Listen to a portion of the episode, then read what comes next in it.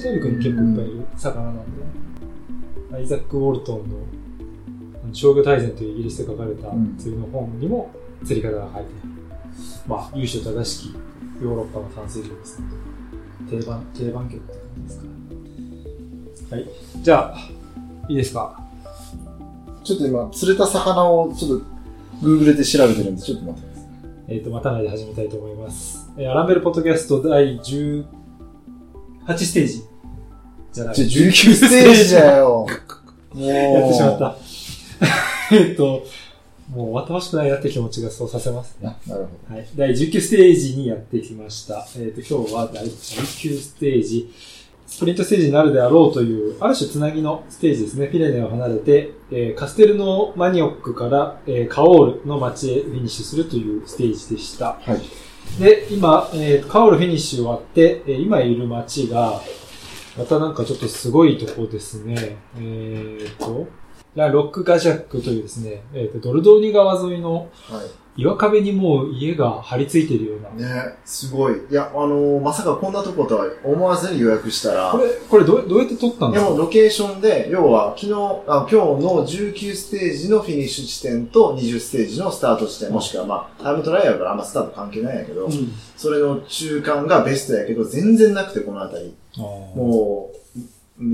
悪い言い方をすれば、ミドルオブノーウェアで、何もないじゃない。なるほ山と川しかないみど。たはいいな。とこやから、なかなかなくて、で、結局、ここがまあ観光地でもあるようで、うん実際にね、このホテルの宿泊客も、うーん、なんかベルギー人もすごく多かったりして、もうバカンスの家族連れうん。が、えー滞在してて、目の前には川が流れてて、何川やったっけ、ドルドーニュ川。ドルドーニュ川が流れてて、で、なんかね、カヌーとかカヤックとうんかそういう体験とか、なんか遊覧船があって、まさにもうバカンス真っ盛りの人たちに混ざって私たちがご飯を食べ、ご飯美味しかったね。いやー、ちょっと、この旅ではい。一番まともなと言ったら失礼ですあが、なんか、あの、プロパーなフランス料理を食べた気がしました。ね。でこの辺はあの、もうちょっと北に行くとペリグーという町があるんですけど、はいあの、まあ、ペリゴール地方のペリグーなんですけど、まあもう美食の町うんとしても知られているところで、うんやっぱりああいう、なんだろう、ちょっと肉とかサラダとかうん野菜とかがすごく美味しい地域なんですけど、まさにそんな味付けでしたね美味しかっ。いや、本当に美味しかったですね普。通にえーシーザー、日本語で言うとシーザーサラダうん。とオムレツうん。を食べたわけやけど、まあ、サラダも美味しくて、オムレツも美味しくてっていう、なんどんな、どんな感想やねん。はい。もうちょっとあれですね、来年のグルメ的なところを、そうね。もうちょっと語彙力をつけていきたいところではい。すけど。ただまあ目の前の川があってちょっとそわそわしてたんで、ははいい。ね、見に行ったら魚がいてて、はい。あの、終わるなりね慌てて、あの、竿を取りに行って、まあなんとかね、釣れましたね。はい。なんかだいぶそれで、ニコニコと、はい、ニコニコ、はい今めちゃくちゃニコニコして、はい。よかったです。チャブが釣れましたね。あの、ケイツジフィッシングという釣りアカウントがありますので、そちらにその成果もおそらくね、はい。えー出てると思いますので。私のメインアカウントですからね。だそうです。はいちゅうわけで、まあ、あの、いいところに落ち着いたなという、う今日の、えーステージ5だったんですけれども、さあ、ステージはというと、えー、今日は170キロぐらいでしたっけ？ちょっと長めですかね。うんまあもう、いわゆるトラトンランジションステージって言われる、えーステージで、もうパリに向かって、もう早く移動するけど、まあ途中で間つないでいくみたいな。うん。うんで、まあ平坦ステージ。うん。で、たあのーまあ、ツールがよくありがちなのは、最終日前日に、まあ、タイムトライアル。で、その前の日まで山岳。うん。みたいな。山岳、山岳、山岳 TT でパリみたいな感じが多かったけど、今年は間に一つ挟んだ。うんということで、なんかこう、まあ、報道陣の話してても、なんでこんなところに平坦ステージ持ってきたんや？みたいな話はよくするけど、うーんとね、個人的な意見としては、ここに平坦ステージを持ってくることで、最終ステージ、シャンゼリゼはまあスプリンターのステージ。でもう一個ぐらい、このスプリンター向きのステージをこう、置いとかないと、スプリンター変えるんじゃないかな、みたいな。感じはした。うん、まあだからでもそれでヤ山岳を、そう、山岳を乗りこ乗り切ることで、あなたたちスプリンターには2ステージチャンスがありますよ、みたいな。うん。そういうために後ろに持ってきたんじゃないかなと思う。で、実際なんか、あの、走走ってみてたっていうか、その車で走ってみても、なんかね、ただの平坦じゃなくて、他のエリアで、なんか景色もすごい綺麗で、で、まあ今ね、今自分たちが泊まってるエリアもそうやけど、なんかこう、シャトーがいろいろあったり、まあお城があったり、意外にこう、見過ごされてる地域なのかなっていうのがあったんで、すごい来て、個人的にはすごい嬉しい。まあこの辺りは、あの、結構ね、あの、観光の目的地にはなりづらいエリアかなと思いますね。うん、あの、まあ、ボルドーとかは行く人もいらっしゃると思いますけど、ちょっとそこより北側になってくると、はい、ここからまあ、ロワール地方にかけてくらいまではなかなか空白地帯というかね、うん、よっぽどワイン好きな人だったらカオールとかもしかしたら訪れるかもしれないですけど、まあ、ペリグーとか、はい、なかなかマニアックななかなかマニアックな、はい、あるんですけど、まあ、その今日ね、ベルギー人のツーリストも多かったみたいなところも含めて、はい、まあまあ、あの、フランス、ヨーロッパではそこそこ知られたというか、うん、まあ山の中でのちょっとこう、なんていうんでしょうね、ザ・リゾートじゃない滞在みたいなのが楽しめそうなエリアということで、はい、で、今日は、えっ、ー、と、今大会、えっ、ー、と、まあ、このポッドキャスト始めて、初めて、えっ、ー、と、我々行動を別にしたと。はい。いう感じでしたね。離婚しまして、はい。あのね、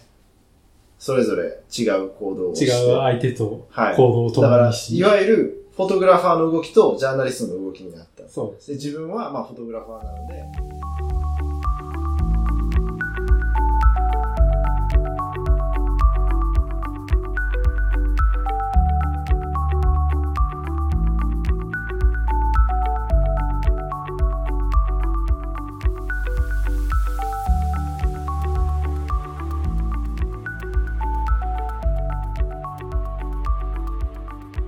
アランベールポッドキャスト from ツールドフランス。今回はラファのサポートでお届けしています。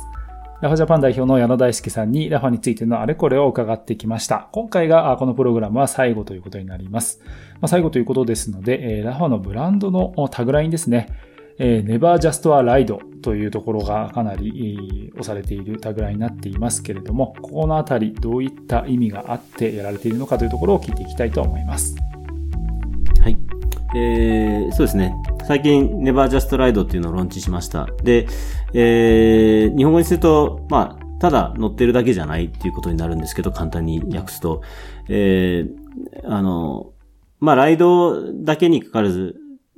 ただ何々をしてるだけじゃないという風にして、あの、組み立った結果の、一番下に、まあ、ライドっていうのが入るんですけど、あの、まあ、ご存知の通り、ラファはまあ、ただ、サイクリングのウェアを売ってるだけのブランドではないとか、うん、えー、このシリーズの流れで言うと、ただプロのチームをスポンサーして物を提供しているだけの、えー、スポンサーではないとか、えー、そういう あの、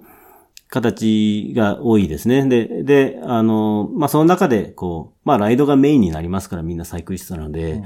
ただ、ライドしてるだけじゃないですよっていうタグラインを、えっと、作りました。で、それはまあ、なんていうんですかね、こう、まあもちろん KOM 狙う走りとか、まあ、ワットだ、FTP だっていうライドもいいんですけど、やはりこう、いかにこう広く響いて、共感してもらって、うん、あの、よし、じゃあ僕も、私も、あの、っていう、やっぱ今日自転車乗ろうっていう、あの、気分にさせてくれる、うん、えー、要素っていうのは、やはりこう、人のストーリーだったりとか、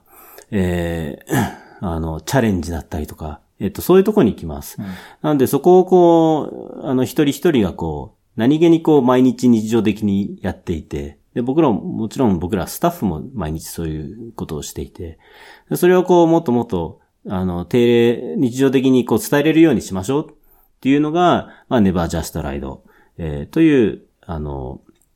まあ、コピーですね、うん、になってます。うんまあ、すごくラファらしいというところでもありますけれども、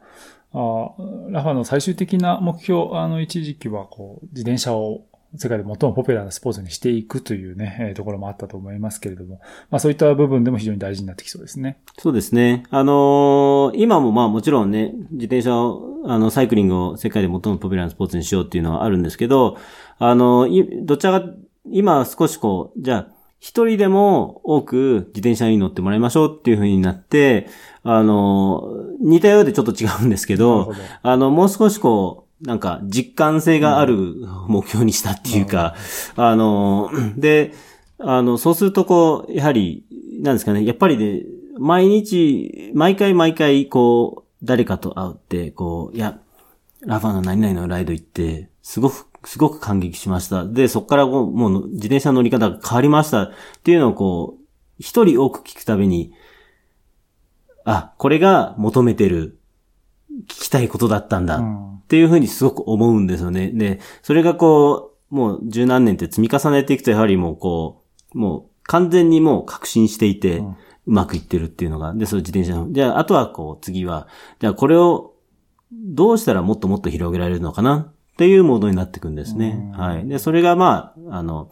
あの、こういうコピーだったり、そういう共感してる人たちっていうのが、それぞれがまたいろんな、そういう投稿をしてくれると、もっと広がって、っていう、そういうこう影響を、あの、取れればな、っていうところがあります。うんまあ、ネバージャストはライド、そしてネバージャストはブランドというようなね、ところまで伺えるようなお話を伺っていきました。ここまでアランベールポッドキャスト from ツードフランスはラファのサポートでお届けしていきました。ラバジャパン代表矢野大輔さん、ありがとうございました。ありがとうございました。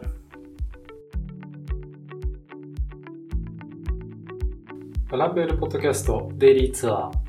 今回のプログラムはラファのサポートでお届けしています。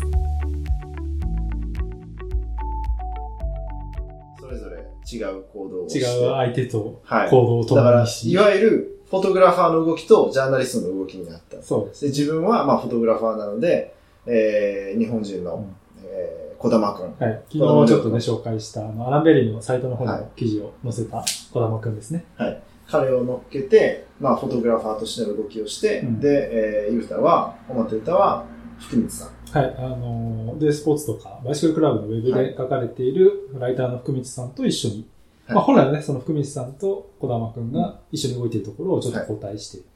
ていう形で、僕はだから今日はスタートしたら、あの、コースに一切入らず、フィニッシュに直行。フィニッシュのもう、プロレスセンター直行という形で、一切コース見てません。なるほど。リアルで。はい。だから自分は逆に、えー、80キロ地点ぐらいで撮影したんやけど、80か、まあ、とにかく今年は、ひまわりがまだま取れてなかったから、うん、とにかくひまわりを撮る一日ってことで、うん、それは周りのフォトグラファーも一緒で、いやー、今日ひまわり撮られへんかったらもうないよなっていう話をしてて、うん、えー、なので、前半にもひまわりちらほらあってんけど、うーんって、まだ、まだいいとこあるはずやと思って、結局80キロぐらいだから時間2時間弱車運転して、そこで落ち着いて、うん、で、周りにフォトグラファーが他に6人ぐらいいた。みんなもうそこまあでも結局そこは一番良かったんで、は良かった。で、うん、そこで撮影して、先回りしてフィニッシュに到着。うん、で、フィニッシュで、えー、フィニッシュ地点に到着したのが残り35キロ、レースが残り35キロ地点ぐらいだったんで、そこで J スポーツのズームをつないで、えー、残り300メートルぐらいの上りの緩斜面を見せながら、まあ、こうこうこういうレイアウトです。うん、で、栗村さんが、あの、いや、今年まだフランス人選手が勝っててないんですけど、うん、今年はどうでしょう？今日はどうでしょうって言われたから、いや、今日勝てないですって。いや、だってもう実際ね、その逃げグループもタイム差ずっと1分台、はい、でメイン集団がスプリンターチームがガンガン引いて、今日終わってみたら平均スピード48キロやからね。めちゃくちゃ速かった。まあだからまあ追い風基調ではあったけど、ずっとペースが速くて、結局まあ集団スプリントになったし、集団スプリントになったらちょっとスプリンター勝ち目ないと思ったから今日フランス人勝てないですって言ったら、フランス人勝っちゃった。はい。はい。はい。あのー、まあ、今日は結局最後、まあ、スプリントというかね、だいぶ混戦模様の、もう形になったんですが、えー、まあ、850メートルぐらいからうまく集団から飛び出して前のグループに追いついて、そこから一人で行った、ね、えー、クリストフ・ラポルト、うん、えー、ユンボ・ビスマが、まあ、見事にステージ優勝ということで、まあ、スプリンターたちをうまくタイミングを外して、うん、えー、うまく、本当にうまいこと勝利をさらっていったという形だったんですが、うん、もうその、ああいうフィニッシュだったんで、あの、フランステレビジョンも、もう、もう、あれクリストフ、あれクリストフって完全にフランス人を応援する形になってて、うん、まあそれそうだよな、みたいな。フィニッシュでしたね。第19ステージでようやくフランス人選手が優勝。だから、まあ、過去に2回、1926年と1999年にフランス人選手は勝ってない。ゼロ。ステージ優勝ゼロ。で、2011年は、ピエール・ロランが第19ステージで勝ってる。はい。13年は18ステージでリブロンが勝ってる。リブロ。はい。で、2016年にロマン・バルデが第19ステージ。でもそれ多分全部大体あの山岳ステージなんだよね。そう。逃げ切りとかで勝ってて、さすがにね、こんなちょっとスプリント系のステージで。勝ち目ないだろうと思ったら勝ったから、ラポルトはやっぱ予想しないというか、うんじゃあユンボだったらワウトだろうって。当然だ今日は完全に、フォースレアウト的には完全にワウトだったと思うし、うんでもワウトはもう完全にビンゲゴのうんサポート役で、もう常に常に集団の先頭で位置取りして、でそれに力使ってたんで、まあスプリントはしなかった。もしかしたらワウトは明日のために残してたのかもしれないけどね。まあなんかその仕事終わった後、あの、ラポルトにワウトが、あの今日は君の番だよっていうふうには言ったみたいですね。うんそれでクリストフはもう自分で狙うってしっかり切り替えて。うん。だからまあその分やっぱりそのチームのサポートみたいなものはみんなビンゲゴに集中してた中で、はい本当に独力で、まあね、あの、活路を見出したっていうことで、うやっぱりあのフランスのレースなんで、あの、この春のパリニースうん。で、ログリッチとアウトが、まあ、形上もう、あの、ラポルトに勝利をプレゼントしたよううんな3人逃げがあありりましたけど、あそこを参照しつつ、今日はロラポルトがはいもう。自分の実力でうん完全にもう勝ち切ったっていうところがすごく評価されてましたね。うんで、ユンボ・ビスマよ。なんかももう、毎日、やっぱその、どうしても UAE との比較になってしまうと、チーム力う、3週目に来て、来て、もう、まあ、ログリッチはいないけど、それでも、なんかアシストも機能してるし、昨日だって、長級三角でワウトがアシストして、ビンゲを勝つみたいなチームプレーが目立つ中で、結構ね、フランスって、例えばアームストロング時代とか、フルームの時代って、まあ、例えばスカイがめちゃくちゃ活躍してる時期って、どうしてもブーイングがあったりとか。特にまあ、英語、英語圏のチームっていうのもあったりして、うんどうしてもなんかこうね、うん、逆風を受けやすい。はい。で、今のユンボはまさに若干そういう雰囲気があるわけな。るほど。そうか。だから、ちょっとね、独裁じゃないけど、ワールドファンになると、まあまあ、まあ、ベルギー人やけどね、うんフランス語も喋るベルギー人やけど、なんかこう、えー、ユンボやりすぎちゃうんって時に、フランス人が、しかも、今大会初勝利。そう、フランスにもたらすっていう、この、うんよくできたストーリ ちょっー。とできすぎ。うん。えー、だからユンボはもうステージ5勝目ですかね。うんそれぞれ2勝ずつポガチャ、あの、ビンゲゴーと、まあ、ワウトがしていて、うんで、5勝目。うんだから、その、ここまで勝利のなかったフランスに、フランス人選手を勝たせるっていう、この、おーユンボでやるやんっていう、多分ね、フランス国内の評価は、すごい上がったと思うし、いや、よかっうん。た、よかった、よかったって感じですね。あの、まあ、ユンボに関しては、さっきね、今話あったけど、やっぱりワウトはフィニッシュ後にいつもインタビュー受けてて、でフランス語で結構答えすると、うん。でそこがやっぱりちょっとある程度交換、あの、それこそマチューはね、おおじいちゃんがレイモン・プリドールっていうフランスの一大英雄っていうところで、フランス国民の心を掴んでたんだけれども、ワウトもそういうところで結構、まあなんか、あの、いいやつだなじゃないけどね、うんフランス語ちゃんと使って話してくれるっていうところがああるのと、うんあとあの、ビンゲゴに関しては、やっぱり昨日のポガチャルを待ったはい。あーっていうところが、うんかなりそのチャンピオンとしての格というところで、えーうなぎ登りだったりで、うん今日のレキップも、あの、二人のアクションシーン、はい。あの、一面がポガチャル、あの、ビンゲゴが、あの、フィニッシュシーンなんですけど、その次の、えーとページ2ページ目と3ページ目は握手してるシ見開き。ーン。前から抜いてるね、うん。えー写真だったりするんですけど、まあそのあたりでもだいぶちょっとこう、もちろん強いんですけど、ちょっとこう、あのリスペクトされうん。始めてるっていう中での、まあラポルトの勝利、いいということで。まあ、そのビンゲオが待ったってことについて、ちょっとさ、ちょうどさっき、あの、シーザーサラダ食べながら、えっとフォトグラファーのベッティーンと話してたんや、うんルカと話してたんやけど、まあ仮に待ってなくても追いつかれてたよ。なるほどね。まあ下りだしね。うん下りで、やっぱりビンゲゴが一人で独走して、しかもまだ長級三角が今からある。その手前には平平坦区間もあるってことで、仮に行ったとしても、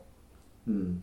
うん、なんか結果は変わらなかっただろうし、それなら待つべきだ。うん、だからすごいいい判断だったうんね、っていうような話はしてて、で、まあ、ビンゲゴも今日の、あの、ラポルトの勝利めちゃくちゃ嬉しそうやったし、うんまあ当たり前やけどね、うんチームメイトが勝って。いやー、ユンボーさん、大成功ですね。ログリッチさん、どういう気持ちなんでしょうと思いながら。はまあ、でもね、ワウトとファンホイドンクがフィニッい。シュラインでね、肩を組み合うみたいな、うんなんかやっぱちょっとチームとしての良さみたいなものをね、すごい感じさせる、まあそんな、まあユンボの、一日ということになりましたね。うんまあ、そう優勝に関しては、ビンゲゴが明日のタイムトライアルで、まあ、40.7キロ。うんよっぽどヘマをしない限り、大丈夫だろうし、でも、彼らは、一遍ログリッチが最終タイムトライアルで逆転逆転されてる、うん。記憶があるからね。うん、あの、プランシュで、ベルフィーユでね、はい。最後、2年前か、ポガチャルが初優勝した時。ちょっとその、苦い記憶があるから、まだね、もちろん集中力は切らしてないやろうけど、さあ、どうなるかってところでしょうか。うんそうですね。で、まあ明日はタイムトライアルというところで、まあちょっとそのこの、あの、話に行く前に、今日はあの、スタート地点、はい馴染みのない、えー、カステルのマニュア、マニュアックはいと。いう街だったんですけれども、あの、まあ今大会初めて、えーツールにお目見え、まああの、歴史上ツールに初めてお目見えした、じゃあ、い街でした。まあスタート、フィニッシュどっちかの街として登場したってところでちっちゃい街だったんですけど、人口800人800人。うん。という、まあ、すごい小さい町なんですけど、えーとアントワーヌ・デュポンという、はい。まあ、フランスラグビー界の司法うん。と呼ばれている、まあ、キャプテンを、あうん。のフランスチームのキャプテンを務めたような選手の出身地であったりとか、実際、ビラージュに彼来てて、あやっぱりステージに上がったり、なんかこう、出走サインの方行ったりして、実際見たけど、すごい体や。まあ、サイクリストと習うと特に。ね前から見たらそんなに普通やねんけど、もうけ後ろから見たら肩甲骨周りの、うーん、ムキムキ具合がすごかった。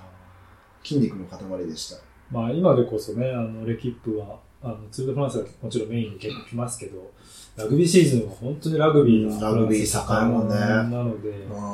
本当になんかツールみたいな感じでみんなのラグビーの試合を普段見ない人たちも、あのうんお酒飲みながらバーに見に行くみたいなくらいポピュラーなんですけど、あのこのデュポン以外にも結構何人か代表選手がこの付近の出身んであったりとか、あの今日通ったね、アウチとかいて、オシュ、はい、オッシュ。うんとかにも出身地がうんあのある選手がいたりだとか、あ、あと、そのオッシュの街やねんけど、うんあの、走ってたら、あの、ニコラ・ポルタル。ああ、そうか。そのスカイの、えっ、と、元 DS まあ DS 監督やってたニコラ・ポルト。ル、そそそれこそその監督の前は選手として、うん。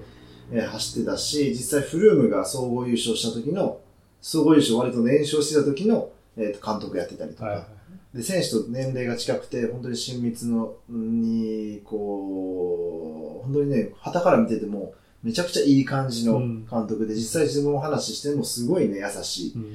監督やったんやけど、何年前に亡くなったっけ？4、5年くらい前ですかね。3、4年前かな、の亡くなった彼の、まあ住んでて、出身地なのかわかんないけど、最後に住んでた町うんうん。が、えーオッシュか、うん、だったんで、今日もラウンドアバウトの真ん中にでっかい写真があって、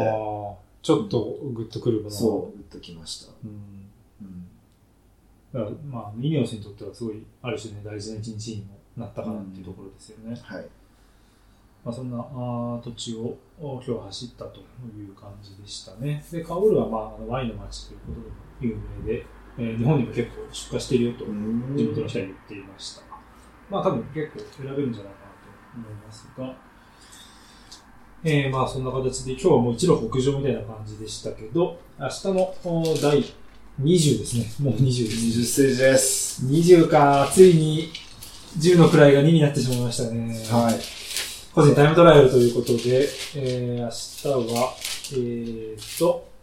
40.7キロ。ラ・カペル・マリバルからあロカマドールはい。40.7キロですけれども、コースのイメージはどうでしょう？うんと、割と平坦っぽいんやけど、最後にアップダウンがあったりして、はいちょっとね、明日まあコース見てみないと何とも言えないけど、まあ TT スペシャリストがステージ優勝を争うだろうし、っていうのも割と強い選手が残ってるし、ガンナ、キュング、ビッセガ、それこそワウト・ファンナールトもそうやけど、えーまあ彼らがステージ優勝を狙うでしょうと。で、総合に関しても、まあ、ビンゲゴ、ポガチャル、ゲナト・トマス全員速いんで、うん。まあ、そステージトップ10に彼らも入ってくるだろうし、ちょっとね、まあ、ビンゲゴーがこう、どれぐらいの走りをするのか、あくまでもポガチャルのタイムを見ながら、まあ、守りの走りじゃないけど、そこまで攻めないうん。走りにはなるとは思う。うん。うん、まあ、なんて言ってもでリードでかいから、3分あるから、まあね。うん。ただこう、後ろスタートが有利かってもちろん思いますけど、結局どうにもならずに崩されてしまったログリッチの例なんかもあるとそうね。いうことで。でも、あれは最後に山岳やったから。そうだね。最後にね。でかい登りがボーンだったから、ちょっとそう、ペース配分が難しかった。うんでも今回割とまあ、ずっと、えまあ最後のアップダウンあるけど平坦基調なんで、うんペース配分はしやすいだろうと思います。うんなるほどで、あの、まあ、今大会2回目の個人タイムトライアルということで、えっ、と、初日に行われてデンマークだったので僕はいなかったんですけど、はいえータイムトライアルの撮影のコツというか、どういう撮り方するんですか、ね ?1 分おきに選手がバンバン来ちゃ明日う。1分30秒おきから2分おき、1分30か、うん。なんで、まあ、もう、自分は全員を同じアングルで撮る必要はないんで、なるほど。最後のフィニッシュの手前の、なんかトンネルがあったり、上りがあったり、街があったりするんで、そういうところで、まあいろんな構図で撮ろうかなと。うんそれでいて、ステージ優勝に絡みそうな選手とか、総合の例えばトップ20ぐらいは、多分同じ場所でうん。撮るけど、まあ最後のもがきとか、ちょそういうのを撮ろうかなとなるほどね。思ってます。はい。まあ、後半パートで、えー TT の。なんか TT だから撮りにくいとかそういうことあったりするんですか？まあ車で移動はもう始まってしまうとできないんで、はい。そうか、そうか。だからまあ、スタートのアップ風景を撮影して、えー外から回ってフィニッシュに行くとかは可能やけども、基本的に明日はフィニッシュで、うん。はい、撮ろうと思ってます。まあ天気も良さそうです。本当に雨降らなかったことそうですね。今日もね、あの、スタートに向かうとき、は雨雲みたいな黒いい。だいぶ雲どんより寒かったからね、ちょっと霧っい。ぽい、霧雨っぽい面が降ったりしてたけど、結局晴れてよかっうんちなみに明日、フィニッシュ付近にアングラーズという街がありますた。あ、ね行。くしかないですね、アングラーは。まあ、綴りが若干違いますけど。ということで、40キロのタイムトライアル。まあ、総合がどうなるかっていうところと、もちろんステージ優勝の行方ということですね。そしてこれが終わると、もういよいよパリ・シャンゼリゼということで、先日の休息日にもお話ししましたけれども、まあ、大移動。まあでも500キロしかないから。なるほど。500キロしかない。はい。っていうね、えー形の移動も始まってくるというステージです。イメージ的には最終日東京うん。で、その前日に、えっ、と、琵琶湖でレースしてるような感じ。琵琶湖でレースか。うんそうか。まあでもそう考えたら、まあ。全然、まあうん、全然、で一晩あるわけで。そうだね。次の日のスタートがそんなに朝じゃないんでそう、か、そう。全然大丈夫です。うんうん。っていうね、はい、急に日本に 例えちゃいましたけど。ただまああのーここまでね、アルプスピレネーとかで、もう K2 は3週目くらいになるんですかね、出てから。もう3週間経ってますねついにね、ポッドキャストもベッドで横になりながら喋ってるからね。いい形でもううん出来上がってきたということにしましょう。はいはい。別にあの、あの体制は特に問いません。バレない、バレないから。はい。言わない限りバレないんでね。で、まあね、あの、K2 も、まあ僕も、あの、基本的には自転車乗るのも好きなそう、今ね、っていうかね、この2、3日 なんか知らんけど、ピレネのステージのあたりからすんごい自転車に乗りたいね、乗りたくなりますね。どうしても、ね。すごい乗りたい、今。で、もうレース、だから、なんだろう、僕の場合は選手を見てて乗りたいっていうよりその、コースというか。コースもだし、あと、そこに自転車で来てって、完成に来てる人たち、のうん乗りに、人たち見てると、すごい羨ましく思いますね。うんいいなと思って、走りたいなってなるんですけど、まあまあ、帰ったらね、もう、あの、ライドもしたいなと。真夏の日本で。はい。いや、まあ乗るよ、今年はいっぱい乗りたい。はい。で、ね、僕らは、まあ、シクロクロスなんかもやるんで、そこに向けてもね、ちょっと自転車乗っときたいなみたいな家庭さんですけどね。はい、僕も家庭にですけど、今年。落ちました。はい。まあ、そんなわけで、あの、夏のライドのこともちょっと、今日はね、あのーラファのえーサポートでもお届けしているはいプログラムですので、えー、あと実際結構その、ツールに来ている人たちもラファ来てるなっていう印象が、そう。こんなに来てるんだと思って。昔だからそれこそ正直10年前とかフランス国内でラファ本当見なかった。ああ、だよね。だとね。見なかった、うん。でもここ数年めちゃくちゃ見るようになって、まあ実際にはそのイギリスとか海外のサイクリストが多いっていうのもあるけど、うん。最近はフランス人が来てるイメージもすごい増えた。うん。まあ、あの、ラファに限らず、まあ、こっちのサイクリストがみんなおしゃれになってきたというか、かっこよい人が多いですよね。昔はね、まあイタリアもそうやったけど、うん。クラブチームというか、なんか、もう地元企業のそう、地元の企業の目立ってなんぼみたいな、えー、じゃあ、詰め合わせジャージが多かったけど、なんかね、さ外、多分バカンスの元が、元が、はい、走ってます。そう。いいよね。今日も多かった。はい。で、まあその、帰るとね、きっと日本も相当暑いだろうと。はい。ということで、真夏に走るジャージでですね、うんあの、ラファは最近やっぱり日本、あの、アジア向けの、あの、すごい薄手のジャージなんかも結構作っているということで、えーと僕ら結構それぞれよく着ているので、ちょっとその辺の話をさっと紹介したいんですけれども、はい。えーまあ3種類ありますね。コアライトウェイトジャージというものと、うんクラシックフライウェイトジャージ。で、プロチームフライウェイトジャージというのがあって、まあ平たく言うとコアライトウェイトはあのエントリーモデル。はい。で、クラシックフライウェイトというのは、まあ、中堅モデルなんですけど、うんプロチームフライウェイトが、まあ、レース用はいという方なんだけど、まあ、僕はすごいクラシックフライウェイトジャージが大好きで、うんもう夏はこれだけ。確かにめっちゃ着てるイメージある。そう。うんで、あの、生地もね、結構いいんですよ。うんすごいさらっとしてて軽くて。うんで、何より、あの、前面のジッパーフルジップで開けた時に、うん走りがなんか軽くなるような気がして、まあ、生地の軽さが効いてるんですけど、うんまあ、さっきね、ちょっとその話したら、ケニーはプロチームフライウェイトジャー自ジ。分は、この夏はフラ、えープロチームフライウェイトジャージで、だから、えーっと、春からし4月5月ぐらいは普通のプロチームジャージうん。とプロチームトレーニングジャージうん。を使い分けて、もう7月とかになったら6月後半からはもうプロチームフライウェイトの2種類ぐらい、2色をこう、ローテーションするような感じ、もう一択になるかうん。な。うん、本当に薄くて、薄いけど、そんななんかデロデロじゃない。なんかあの、ポケットとかしっかりしてるのが結構いいのよな。そう。だから正直、出始めの、えー、当時からフライウェイトって言っいや、スーパーライトウェイスーパーライトウェイトとかは、どうしてもポケットに物を入れると、デローンとね。デローンと伸びてしまったけど、今はもう全然それじゃないから、はすごい使いやすい。うん。薄くて使いやすい。うん。いで、まああの、ね、皆さんおそらくラファ高いっていうイメージがあると思うんですけれども、あの、この、えークラシックフライウェイトジャージで1万6000円。うん。で、プロチームフライウェイトジャージに至っては2万3000円と。うん。もちろん、その、可愛くない、えーお値段ではあるんですけれども、そんな中でコアライトイトジャージと、まあその、軽量系の夏用のジャージのエッセンスを取り入れたエントリーモデルは1万1000円うんということで、これ僕も持ってるんですけどね、乾きがすごい早くてうんいいですね。はい。まあ、いろんな色あるしね。そう、あの、バリエーション楽しめるっていうのがあるうので、ん。まあまあそういういろいろ使い分けをしてですね、夏のライドを楽しんでいただければと思います。ということで、まあなんか走りたい気持ちにも なってきつつと、乗り倉とか登りたい。乗りくらい行きたいですね。今年ぜ。ひちょっと、おはい、盆の時期に。8月に。ひ飛騨でお待ちしておりはいます。平湯スタートでじゃあ、平井スタートで。はい、走り行きましょう一。周ぐるっとする150キロぐらいの4000メートル。そのためにちょっと練習しないといけない。今今やったら2日かけていいかな。そうだね。まあでもそれくらいのライドもいいかもね。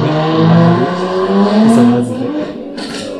はい。はい。ちまあなみにあの、昨日か一昨日あの、刺されたアブのあ、とかどうなってるあの、の昨腫れてる？日ね、えっ、と、オービスク下るときに、アブが車の中入ってきて、オービスクアブにオービスクアブにね、ガブリやられてすっごい痛かったんですけど、はい。このようにめちゃくちゃ腫れております。ああ、うわー赤。真っ赤で、あ、もう、熱はそんなないけど、もでう、かコリコリ、大きくなっちゃってます。まあまあまあまっていう、あ、大丈夫。はい。死なないです。はい。まあなんか虫とかもね、知らない虫も結構いたりしますので、あれですけど。あと、まあ、もう、今日そういえばチェックしないけど、ベッドのね、しら、しらみとはか。これは今、あの、そ窓開けてるから、光に入ってきてる虫やけど、どうしてもね、虫とかは多いし、い。まあ繊細な日本人にはね、結構、植物なんかもね、あの、よく最近話題にしますけど、すごい触れるとヒリヒリそう、腫れる。チクチクチクチクするやつ植物がね、攻撃的な植物が割といてる。しかもそれがなんかその、ちょうどツールのコース脇で写真撮ろうと思って入ったところに大体生えてるっていう。ひまわり畑へのアクセスの手前に生えてるみたいな。あれをどうにかしたいですけどね、あればっかりは。まあ、わーって赤くなってすぐまた引くんですけどね、うんちょっと痛いやつがやっぱりということもしましたけれども、はい、ちょっと話は脱線しましたが、ということで、まあ明日が、えー、タイムトライアルのステージ、いよいよ20ステージということになります。で、大移動。まあ、小移動ですかね。リモージに明日は泊まる予定になっていて、